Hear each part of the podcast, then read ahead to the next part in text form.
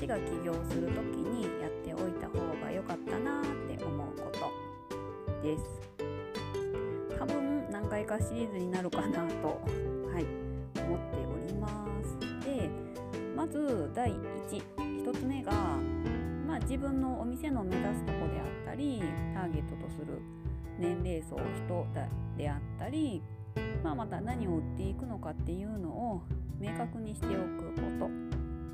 ですね。うんま、目指すところはまあまあ、うん、それは決まっていたんですよね。そう私と同じような年代の女性が、ね、もっと元気に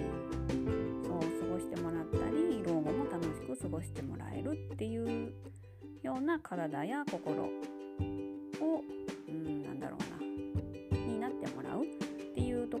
目指すところであったりターゲットではありました。であとね何を売っていくのかっていうの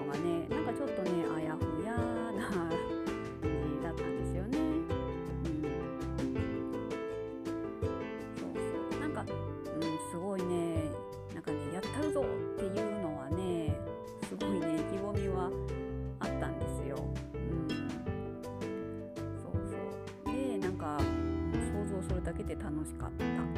しうんなんかねこれしたいなあれしたいなっていうのはあってなんかこういうサービスを提供していこうかなって考えてである程度形にはしていました。うん。そうそう。なんだけど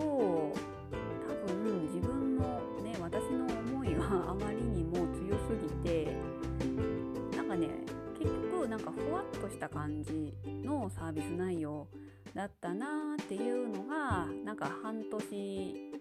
もうそろそろ 7, 7ヶ月か。になる頃になってなんかねようやくなんか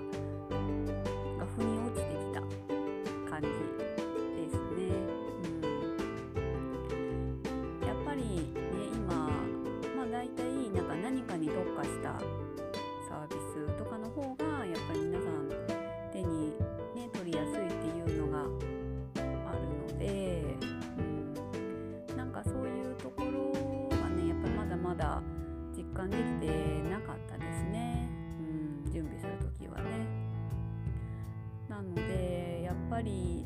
うん、なんかね起業ねなんか独立しようと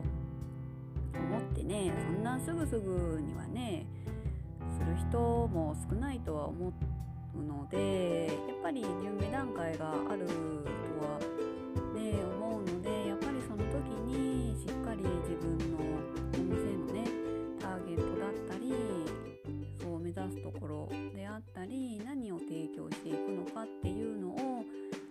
程度明確にしていくとなんかなんだスタートダッシュが切れるかどうかは知りませんけどわからないですよだって私それ経験してないから。うん、だけどなんかやっぱりそういうところがしっかり明確になって自分はこのお店でこうしますっていうのがなんかねしっかり自分の中でなんかねその芯が通った状態で提供できる。っていうのがやっぱりその買い手側にとっては分かりやすいのかなってうん。感じてるのでうん。なんかもしそうその準備期間中に戻れるのであればですけどね。そうそう。なのでそういうと戻れるのであればもうちょっとそのターゲットが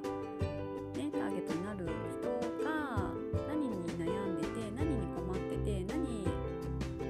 欲しいのか。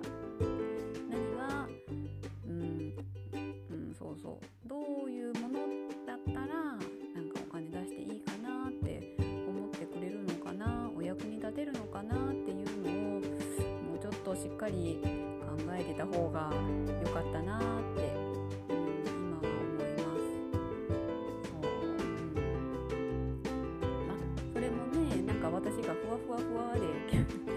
感じで起業したからこそまあ、実感できることではありますけど、うん、そうそう。なので、まあ、まずはやっぱり自分の理念っていうかな、はい、目指すところであったりターゲット層を明確にしてそのターゲット層に対して自分は何を提供していくのかっていうのをなんかまあねやっぱりなしていかないとしっかりしたものができないかもしれませんけどなんかその段階でねなんか一つだけでもいいのでなんかこれっていうものをなんか決めておくっていうのが良かったのかなって、はい、今なら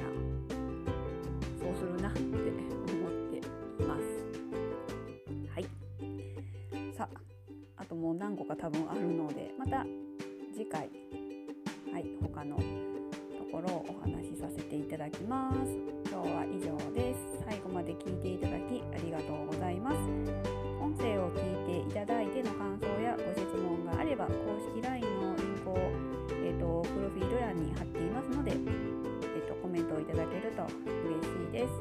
また、えーと、私のメルマガ登録をしていただいた方には、えー、とカラーセラピー1回を無料でさせていただいていますのでもしよろしければメルマガの登録もしていただければありがたいです。えっと、このサイトのリンクも貼ってますのでそちらよりお入りください。